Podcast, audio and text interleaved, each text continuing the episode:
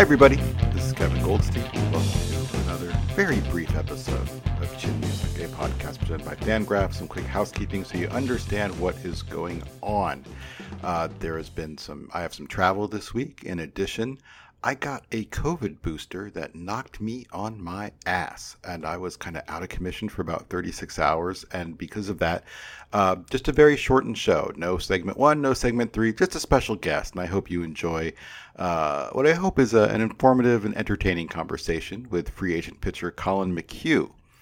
Uh, next week, I have uh, another problem in the sense that I will not be available Thursday, but we will be recording on Friday. That will be a normal show with a co host and a guest and all that good stuff. Uh, the week after, of course, is Thanksgiving week. And as someone who chose to record on Thursday and put out on Friday, that's not going to work. And so we will actually have an earlier show. And thinking about, and when I say thinking about, this uh, really depends on some input from you. Uh, a co-host for the Thanksgiving show is going to be John Taylor, who helps with the editing at Fangraphs and who co-hosted an episode, and, and I had a blast with. it. I thought he was great. And uh, we're thinking about doing because it's the holiday. It's gonna be hard to get people. Of doing an all email show. Uh, we have so much fun with your emails. So if you want to be part of the all email show uh, coming up uh, for Thanksgiving week, make sure to send your email with a fun question or just something that creates a fun conversation, baseball or not, to chinmusic at fangraphs.com. Uh, but we wanted to get you something this week. And always thank you for listening and hope you enjoy this talk with Collin McHugh.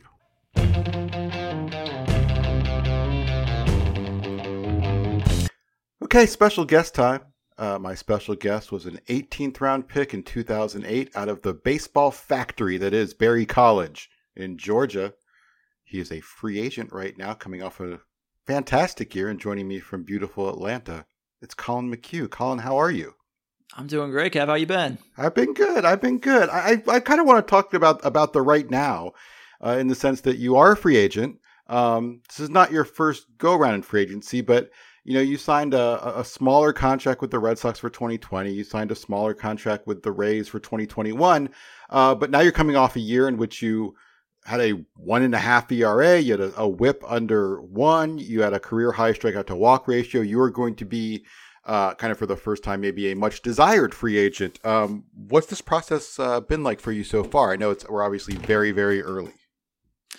Yeah, we- super early. Um, so I and I think there's plenty of plenty of room for things to change and and maneuver their way through this offseason. But in general, you know, I've been telling people, um, you know, 2020 and everything that it was has changed a lot of a lot of how we think about work and how we think about our personal lives and how it blends all together. And uh, you know with me it, with me it's been the same. You know it's it's changed a little bit of the way i look at baseball what i'm willing to do what i'm not willing to do where i want to be where i don't want to be.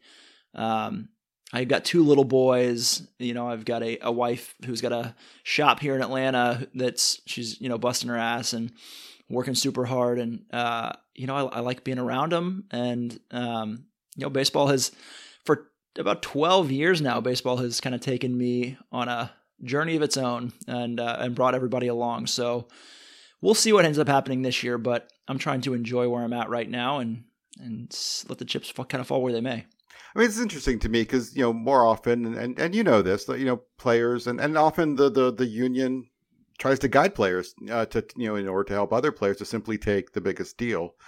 Um, it sounds like you have factors more than just money that are that are really important to you. Does that include things like like big league location, spring training location, or are there other factors? Oh yeah, I mean it's all it all plays into into the um, into the decision. You know, I think the misconception for a lot of guys is because the guys at the top of the market do, I think have have a lot of pressure both put on them um, by MLB and by the union, but also like a, a sense of a sense of um, responsibility to the players that are going to come after them to kind of get the best deal that they can get. Uh, but those guys also experience the exact same things that you know tier three, four free agents like like myself do that do as well. You know they've got places they want to be, places they would just as soon not be. Um, they've got family issues. They've got all kinds of things that are dictating to them where they would like to end up and what what kind of contract they would be willing to take. And you know, I don't think those stories get covered very often because they're not very sexy. And you know, at the end of the day, they don't want it to be the center of it, but everybody deals with that. And so, yeah, I think I'm not like I said, I'm I'm not a top of the market, set in the market type of guy. I never have been, which I, am counting my blessings because of it. But uh, yeah, my, my decisions are a lot a lot easier on everybody. I think. Um, you know, when you came to to Houston, obviously Houston was kind of on um, really one of the originators of using pitch data, and and with you it was not. You know, I always told you this. We didn't like change guys as much as we tried to maybe have them use their best pitchers more. Um, and that was the case with you. And then you went to the Rays, who are a very pitch centric, uh, pitch data centric organization. Was there a big difference between what the Rays were telling you or how they were telling you that as opposed to what the, the way the Astros did things? Or was it kind of the same thing in maybe a slightly different language? No, I'm glad you I'm glad you brought that up because I, I think a lot of people uh, they do think that you know that I think the Astros in our time there and um, Tampa really for the last ten plus years have kind of been on the on the cutting edge of decision making you know and, i think that's kind of what it comes down to is bringing the right people in um, bringing guys in who do something uh, that is elite you know do something spectacularly well um, and then yeah going out and telling those guys hey do that more. If you can do this do it more. Um, and you know that's when i came over to houston we weren't very good at the time but we were talented and we were getting deeper. And um, you know, me along with, you know, Dallas and Lance coming up and some of these guys really did have one thing that we did really well and we kind of had to work on everything else um, to get better at it as to become, you know, well-rounded pitchers. But having that one thing can get you a long way in this game, especially if you utilize it well. And so, yeah, this year in Tampa, their big thing was, you know, you've got a slider that you can throw for strikes in any count on both sides of the plate and that gets bad contact. So throw the hell out of it. You know, throw mm-hmm. it as mm-hmm. much as as much as you want to, and then we'll work off of that and uh, and kind of you know how to pitch and you know kind of the the art of pitching. So when you get into a jam and you need other stuff, you can go to it. But for the most part, find your formula, find some bread and butter, and just keep eating. Uh, you know, your first four years with the Astros, you were a starter. Um, since then, you you moved to the bullpen. You made seven starts for Tampa this year, but they're all kind of Rays starts, if you will. You know, an opener. and um, do you is that do you see yourself as a bullpen guy now? Do you do you, I mean, I assume your agents are in Carlsbad right now meeting with teams and, and your name is coming up. Are they telling teams you you want to try starting again or you just do you see yourself as as a reliever, a starter or whatever you want to use me right now? I see my you know, I've kind of taken that mantle as a reliever and and run with it. At first I was a little skeptical, you know, I'd been a starter my whole life. It had it held some sort of prestige to me to be a starter and to you know throw 100 pitches and get through the lineup three times and you know carry a workload of 200 innings and all those things that have kind of traditionally been the cornerstone of rotations. Um, but as I've seen and you've seen baseball change pretty dramatically and pretty quickly over the course of the last six or seven years in the way pitchers are used, in the efficiency of pitchers um, as they go through a game. I'm kind of I feel like I'm kind of in a sweet spot right now of um, of the value of what I do, which is middle relief, but middle to long relief in high leverage situations, mm-hmm. um, which is something kind of we talked about with the Rays a lot. And I was talking to Snyder and talking to Kevin Cash, and these guys were having an open conversation throughout the course of the season of what's the best, most efficient way of using me that's going to keep me the healthiest, that's going to make me the most effective when I'm out there, and that's going to make sure that in my in between my in between outings, uh, I have a chance to work on things and to recover and do all that. And I think we kind of nailed it. You know, two to three innings every two to three days is kind of was kind of ideal for us. And um, you know, for me, we we've had this conversation as well about really the most efficient way of of pitching a baseball game is three pitchers throwing three innings. Really, like one time through the lineup, three times, um, with maybe somebody at the back end, you know, closing down the eighth or ninth. And I don't know if it's going to come to that, and that might be that might be sacrilege to people who are listening to this. and if if it is, I'm sorry, but when you're looking at the data and the data backs it up, it's hard to ignore. And um, you know, I saw I saw that firsthand this year with some success. So yeah, I'm a, I'm a reliever, um, but at the end of the day, I'm a pitcher, and I know how to do a lot of different things. I got a big tool belt, so we'll see what in, what ends up happening. Uh, I mean, as I said in your introduction, you, know, you were an 18th round pick out of a small school. Um, you kind of bounced around the Met system for a while. Uh, went to Colorado in a, in a minor deal. Um, the Astros got you on a 40 man claim. Um, but your first real like big league success didn't come until you were 27 years old. Um, during that that kind of 22 through 26 period that had some some big league looks during which you struggled and things like that. Um, like was there any frustration or, or kind of self questioning of, of is this going to work out? Oh, so much frustration. Are you kidding me? Oh man. I you know, I've been playing baseball my whole life and I'd always been good, but I had never been great. You know, I never I really was never the best player on any team that I was on. I never played travel ball growing up. I played, you know, played some basketball, played some baseball, but mostly or played some soccer, but mostly just played, you know, rec league baseball for my Right. whole life and then I got into high school and played some high school baseball. And I just kept progressively getting better, getting a little bit better every year. And I got into college. Yeah, I went to Berry College, which, like you said, is the the juggernaut, the powerhouse that is Berry Berry College. Not to be confused with Barry University in Miami, which they Which are does get- they, get some kids they out are of pretty there. good, right? Um, no, this is Berry College in Rome, Georgia, which is amazing school, beautiful campus, um, academically pretty tough, but baseball was not our. Is you know, that not D, our- is our- that D two or NAIA? We were NAIA when I was there. They're D three now. Okay, Um, and but I will say this: they, Coach uh, Coach David Beasley has been there for years, and he's a great teacher of the game. And when I was there, I was lucky enough to pitch under Josh Hopper, who's now the um, the minor league pitching coordinator for the Pirates, and super well versed in all things data and biomechanics, and you know, kind of of the of the Brent Strom, Kyle Snyder. Um, you know philosophy of, of pitching, which is get yourself in the right position and be super aggressive.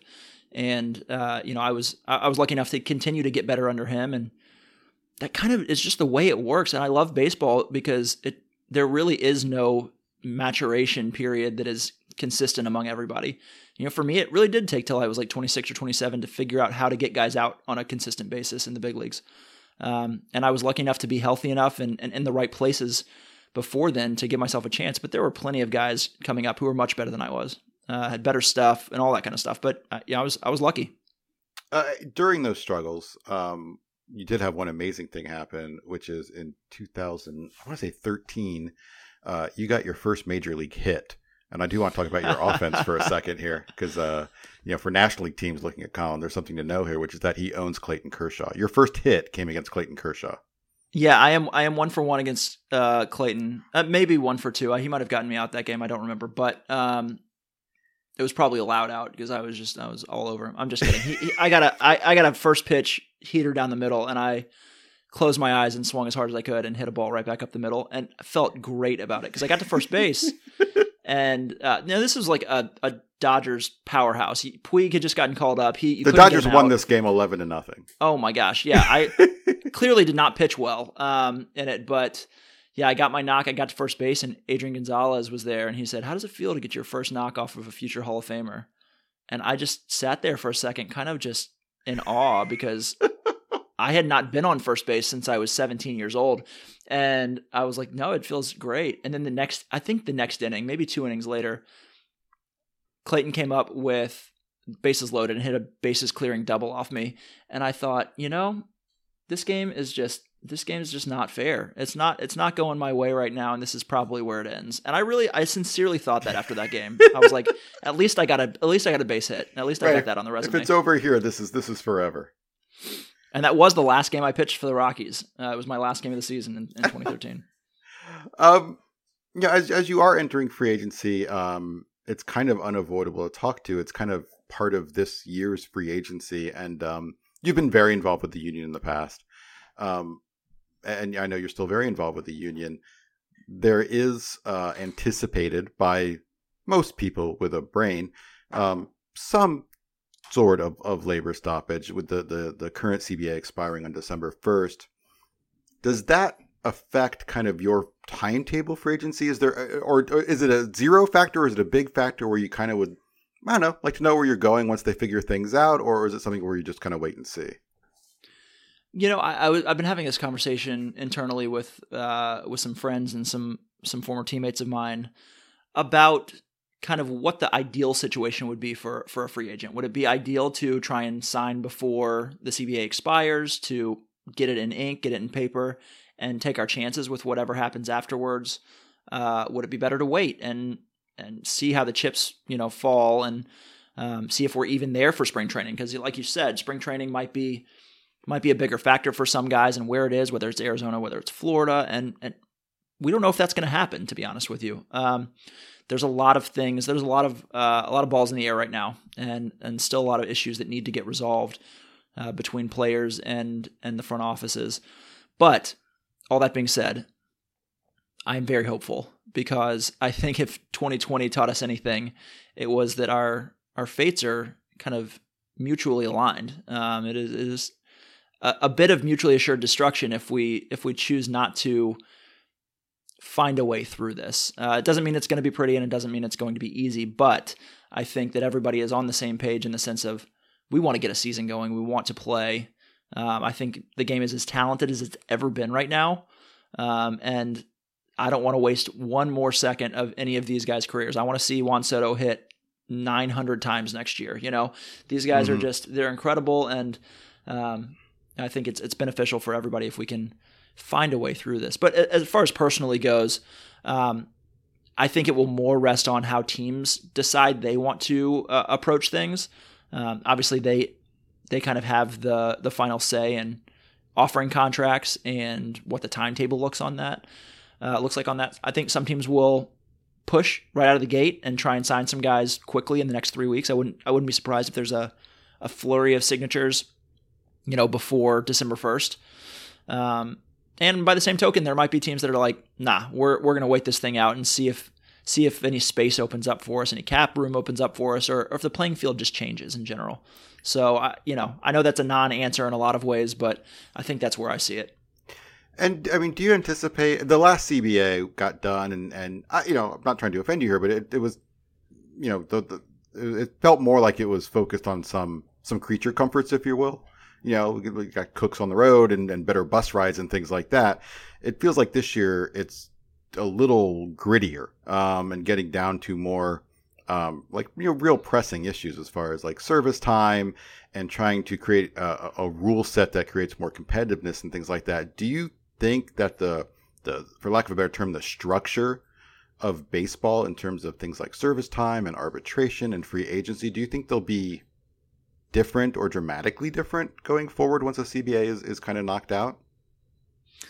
It doesn't seem like at this point that the ownership groups are super interested in changing the status quo um, on on any of the reserve system issues. Uh, you know, I I don't know if they've said as much uh, out loud, but you know, the last we've seen the last five years over the course of this last CBA that they have used use the leeway that they have been uh, that they negotiated and that was negotiated into the last CBA uh, to their advantage at about about every level. And there's some really really smart people in front offices these days. There's there's guys who um, have come from different backgrounds and I think have seen the game in a in a less traditional sense and and I think that has helped in a lot of ways and and hurt in a lot of ways to be honest mm-hmm. with you and um, I think as as players our job is to continue to push the game forward, to make the game both better for players uh, that are that are coming after us and respecting the players that came before us and and what they did and the things that they sacrificed to get us to where we are.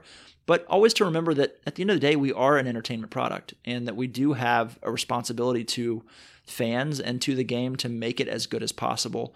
And um, you know that might mean standing our ground on a lot of issues that we feel strongly about, and it, and it might be finding a little bit of space where we can wiggle around and and make the game look a, uh, maybe a little bit different, but overall make it a better product. Um, at the while at the same time, just trying to continue to hold our value as as players, as the product on the field, as kind of the ambassadors to the the greater baseball world um, that people see every day. And so it's a lot of responsibility, and it's a, it's a lot of a lot of work to get 100 or uh, 1500 players on the on the same page um, with all of these issues that are um, that are before us right now. So, like I said, I'm hopeful, but uh, it, it's we've got a long way to go, and I would caution everybody to be patient. Be patient. Let's see how things play out. Uh, social media is its own animal, and it will continue to gobble up opinions like it, uh, like I will be gobbling up turkey at Thanksgiving in a couple weeks.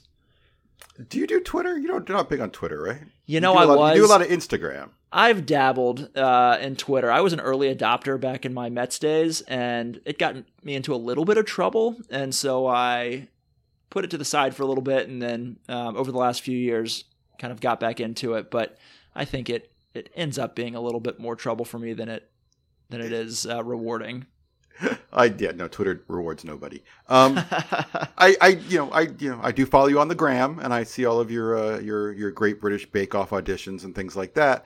Um, but you also you watched the World Series and you know obviously the Rays had a an earlier than they would have liked exit from the playoffs and so the World Series was between the Astros, a team you used to play for, and there are certainly players on that team who you are still close with and coaches and things like that and between the Atlanta Braves, and you are in Atlanta, and you grew up in Georgia, and I assume a Braves fan. Um, how did you watch that series in terms of rooting interest?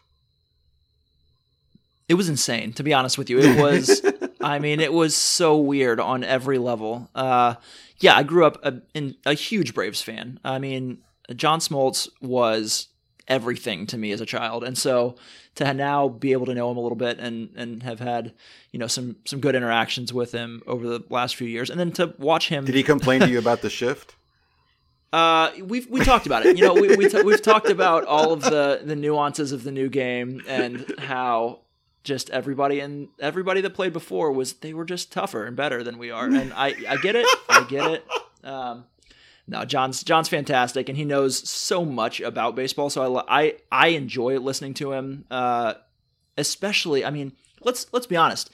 The dude was a lifer brave and couldn't have had more of a poker face uh, in the in the announcer booth during the World Series, and I can't imagine that was easy for him. But um, I was the same way at, at the house because I I am a huge Braves fan and I love the Braves, but my best friends in baseball uh, were on the Astros for six years, and Charlie Morton is also one of my best friends, and he's on the Braves. So it was just so my heart was being pulled in every direction, and I just kept repeating, "I just want to see good baseball. You know, I just want to see good baseball." And in my heart, I was like, "I just want everybody that I know and care about to do fantastic."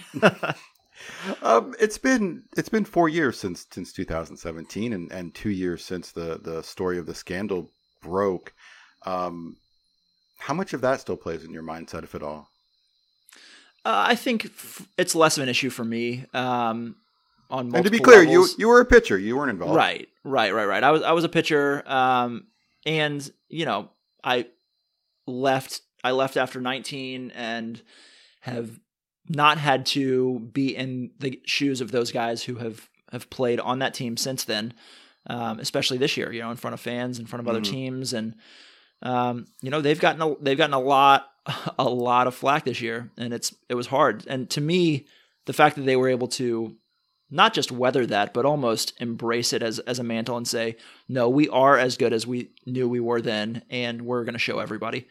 Um, and to make it back to the World Series again for the third time in five years is was remarkable to me, and I was super proud of those guys because anybody who knows them, um, I mean, Jose Altuve is one of the best people on the planet, and mm-hmm. uh, I love him with my whole heart. And to see him really, I mean, shoulder a lot of that un- unnecessarily and unfairly, but um, to be the face of the franchise and to go out there every day and play and do as well as he did was was fantastic to see. Um, but yeah, it's it's tough for those guys, and I, I've had ongoing conversations with him over the course of the year, and it hasn't gotten a whole lot easier, to be honest.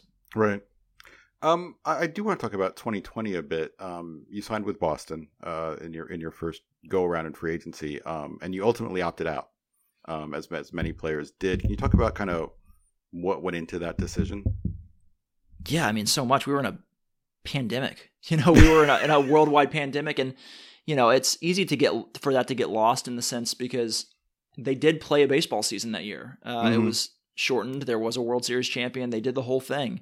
Um, but we were in the middle of the worst humanitarian crisis across the world in I don't know a hundred years. So it was uh, that might be stretching it, but it was a lot. And for me and my family, um, it was just it, you, we, we couldn't we couldn't as a family, and I couldn't personally make that uh, make it make sense in my head to go out and live in a different city by myself without being able to see them. They couldn't travel. Uh, and and try and play for for three months just to say that I could. Um, I knew I had I had some priorities that were a little bit out of line and had to make some adjustments. Did you feel as safe as you wanted to even this year? I mean, I can think about a specific incident just where, um, like the Red Boston Red Sox had you know a bit of an outbreak, and it happened while the team was in Tampa. yeah, no Um, doubt. You know, and I'm just trying to think. Like, did you feel as safe as you would have liked to this year, even? Uh, I think so. You know, I got vaccinated as early as I possibly could. Right. Um, you know, so it was mid February, and I had gotten, um, I had gotten my first dose, and I was still trying to be, you know, extremely safe. Trying to, you know, trying to listen to listen to the experts. I believe science. I believe the experts, and I am smart enough to know that I am not a scientist myself. And so when they said wear a mask inside, I wore a mask inside. When they said you don't have to do that anymore because you have 87% vaccination or whatever it was, you know, I didn't do it as much. And now I now I do because I don't want to get sick. I don't want my kids to get sick and um over the course of the season you just kind of learn to learn to make do with what you got to do. And Mhm. you know, for me, I was never particularly feel fearful in the clubhouse. I think it was probably one of the safer places we could be, um, and at the field. And then away from the field, I just tried to you know take extra precaution because I knew that it wasn't just me and my livelihood that I was affecting, but potentially everybody in the clubhouse. Um, you can you talk about like what you're a different pitcher than you than you were even you know when you won 19 games in 2015. Um, the you know the repertoire is different, the usage is different. Can you kind of talk about like how you've changed as a pitcher over the years? Because everyone has to make adjustments, but you've kind of like that slider was not something that was there when the Astros first claimed you, for example, or at least not at this level. Right. Yeah. Yeah. No, I had uh, I had a curveball and I had a four seam fastball and a shitty changeup, and you know. it, I, we made we made it work. You know, I was like, I'm going to throw a lot of curveballs. I'm going to mix in some cutters. We're going to throw high fastballs instead of low fastballs, and you know, we're going to see what happens. It was a And very worked. vertical. It was a very vertical attack. Super vertical attack, and for a guy with, I was kind of a low slot guy, um, but didn't really understand the idea of being a low slot guy with a high vertical attack. Um, until kind of later on in my career, and really, it wasn't until the results dictated other people asking questions about like how is this guy doing it um, which is kind of what i would ask i would ask myself uh, often which is how was i not good and now i am good um, but yeah over the course of the next few years the league makes adjustments um, you get a little older you get a little bit more tired your arm hurts a little bit more you do different things and you've got to figure out a way to to continue to play and i was hurt in 17 at the beginning of the season um, and when i was rehabbing I was just messing around with uh, who is the uh, I don't know what I don't know what Josh is now, but he was the um, He was, the bullpen, league. he was the bullpen yeah, coach this year.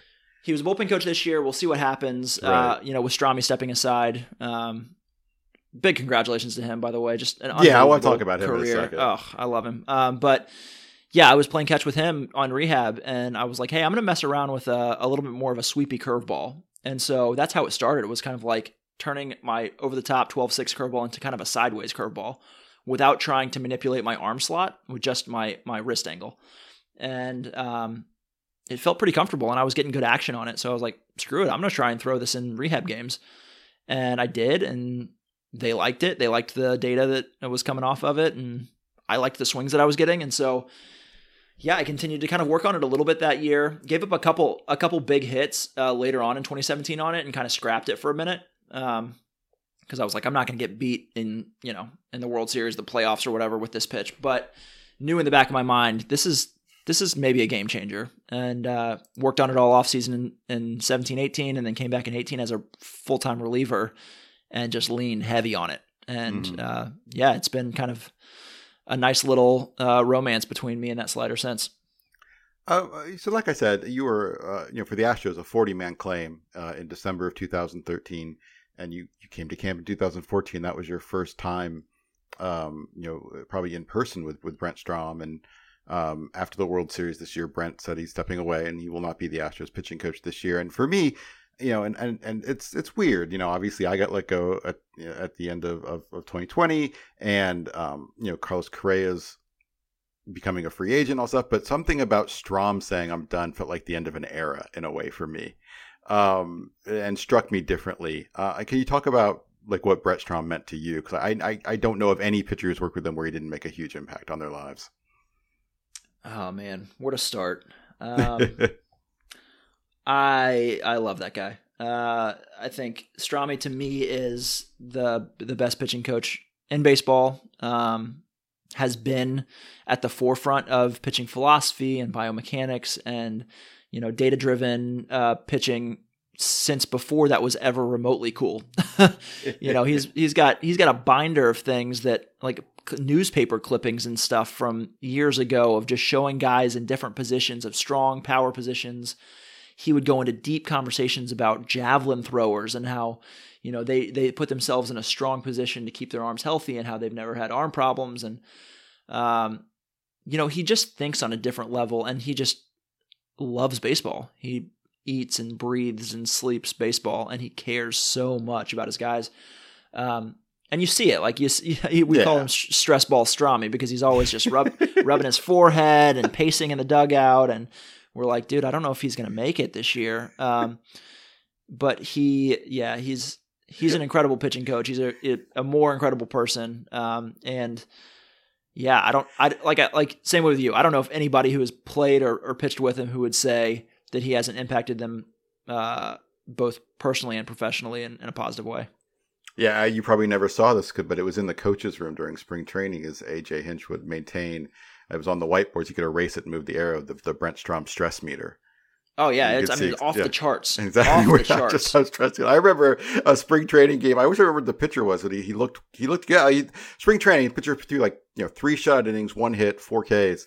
Um, you know, and just watching there and went to Strom and said, "Hey, he looked pretty good." And Brent went, "Oh, he's horseshit. Didn't have any curve breaking ball." I'm like, come on, Brent, what are you doing? You look fine. It's February. uh, he you know he's always looking to get better uh, both himself and like what he expects of, of all of his guys and um, for me when i came in i was nobody you know i i was nobody i had no real resume to uh, to stand on and i remember after that first game where i, I got called up and pitched in seattle and you know we were kind of talking throughout the game and he was like i don't want to mess with you too much but like I, this is what i'm seeing it's this is working well this is how I think you, third time through the lineup. This is how we're going to attack these guys. And then after the game, he was just he couldn't have been more happy for me because Mm. he knew he saw what it meant to me, and I think he's been through just about everything in this game that you can go through as a baseball player and as a pitcher and as a uh, you know a coach and everything. So he gets it, and he saw it, and he was like, "This is this is my guy. This is a guy that that understands struggle, and he's got a bright future ahead of him." And he said that to me, and it meant the world at the time. Um, yeah, it's the off season. It's November 10th. The off season's just started, but uh, you know, spring training, uh, knock on wood, doesn't start for uh, you know three more months. What do you do for the off season? I made some bread uh, Yeah, today, like you good. said. Uh, working on working on some domesticity um, on my end, uh, and then baseball wise, I'm I'm working out, um, trying to keep my body, get my body in shape, keep it in shape, and I'll probably start playing catch once a week, maybe next week, maybe the week after, maybe once or twice a week, just nice and easy, just to keep my arm moving.